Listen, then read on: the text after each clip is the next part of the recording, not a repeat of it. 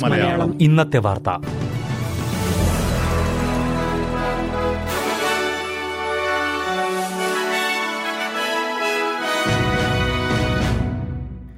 നമസ്കാരം. S B S Malayalam ഇന്നത്തെ വാർത്തയിലേക്ക് സ്വാഗതം. ഇന്ന് രണ്ടായിരത്തി ഇരുപത്തിമൂന്ന് സെപ്റ്റംബർ പതിനഞ്ച് വെള്ളി. വാർത്തകൾ വായിക്കുന്നത് റിന്റോ ആന്റണി.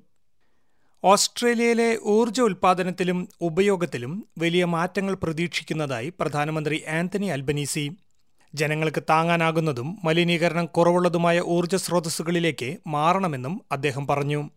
ഇന്ന് സിഡ്നിയിൽ നടന്ന ന്യൂ കോർപ്പ് ഫ്യൂച്ചർ എനർജി ഫോറത്തിലാണ് പ്രധാനമന്ത്രി ഇക്കാര്യം വ്യക്തമാക്കിയത്.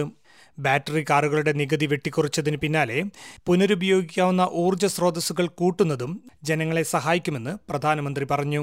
രണ്ടായിരത്തി ഇരുപത്തിയേഴ് ഇരുപത്തിയെട്ട് ആകുമ്പോഴേക്കും ലിഥിയം കയറ്റുമതിയിൽ ഓസ്ട്രേലിയ പ്രമുഖ ശക്തിയാകുമെന്നും പ്രധാനമന്ത്രി കൂട്ടിച്ചേർത്തു. ഓസ്ട്രേലിയയിൽ ഏറ്റവും കൂടുതൽ മയക്കുമരുന്ന് ഉപയോഗം നടക്കുന്ന നഗരം മെൽബൺ ആണെന്ന് വെളിപ്പെടുത്തൽ. ഹെറോയിൻ കറ്റാമൈൻ ഫെന്റനൈൽ എന്നിവയുടെ ഏറ്റവും ഉയർന്ന അളവിലുള്ള ഉപയോഗം മെൽബണിലാണെന്നാണ് ഓസ്ട്രേലിയൻ ക്രിമിനൽ ഇന്റലിജൻസ് കമ്മീഷനിൽ നിന്നുള്ള ഏറ്റവും പുതിയ റിപ്പോർട്ടിൽ പറയുന്നത്. ഫെന്റാനൈൽ പോലുള്ള മാരകമായ മയക്കുമരുന്നുകളുടെ വിപത്തുകളെക്കുറിച്ച് ജനങ്ങളെ ബോധവൽക്കരിക്കണമെന്നും റിപ്പോർട്ടിൽ പറയുന്നു. കഴിഞ്ഞ വർഷം അമേരിക്കയിൽ ഏകദേശം ഒരു ലക്ഷത്തി പതിനായിരത്തോളം ആളുകളുടെ മരണത്തിന് ഇടയാക്കിയ മയക്കുമരുന്നാണ് ഫെൻഡാനൈൽ മെൽബൺ ബ്രിസ്ബെയിൻ വിമാനത്താവളങ്ങളിൽ യാത്രക്കാരുടെ എണ്ണം കോവിഡിന് ശേഷമുള്ള റെക്കോർഡ് എണ്ണത്തിലേക്കെത്തി. മെൽബൺ ടുലാമറൈൻ വിമാനത്താവളത്തിൽ ഒരു ലക്ഷത്തി പതിനായിരം യാത്രക്കാരെയാണ് ഇന്ന് പ്രതീക്ഷിക്കുന്നത്. ബ്രിസ്ബെയിനിൽ എഴുപതിനായിരത്തോളം ആളുകൾ ഇന്ന് എയർപോർട്ടിലെത്തുമെന്നാണ് അധികൃതരുടെ കണക്കുകൾ. മെൽബൺ വിമാനത്താവളത്തിൽ അടുത്ത രണ്ടാഴ്ചത്തേക്ക് ദിവസവും ഒരു ലക്ഷത്തോളം ആളുകൾ യാത്ര ചെയ്യുമെന്നാണ് അധികൃതർ പറയുന്നത്. വിമാനത്താവളത്തിലെ തിരക്ക് കണക്കിലെടുത്ത് യാത്രയ്ക്കായി കൂടുതൽ സമയമെടുക്കാൻ സാധ്യതയുള്ളതിനാൽ അതിനായി ഒരുങ്ങണമെന്ന് മെൽബൺ വിമാനത്താവള അധികൃതർ അറിയിച്ചു.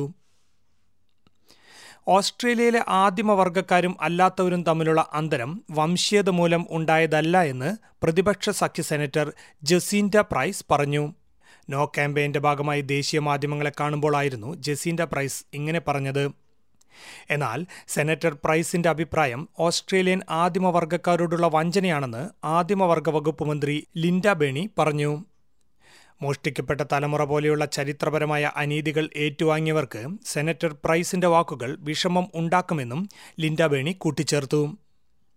സ്കൂളുകൾ പുതുക്കിപ്പണിയുന്നതിനായി ഒന്ന് ദശാംശം നാല് ബില്യൺ ഡോളറിന്റെ പദ്ധതി വരുന്ന ബജറ്റിൽ പ്രഖ്യാപിക്കുമെന്ന് ന്യൂ സൗത്ത് വെയിൽസ് സർക്കാർ വ്യക്തമാക്കി. പുതുക്കി പണിയുന്നതിനും സ്കൂളുകളുടെ അറ്റകുറ്റപ്പണികൾക്കുമായിരിക്കും ഈ തുക ചെലവഴിക്കുക.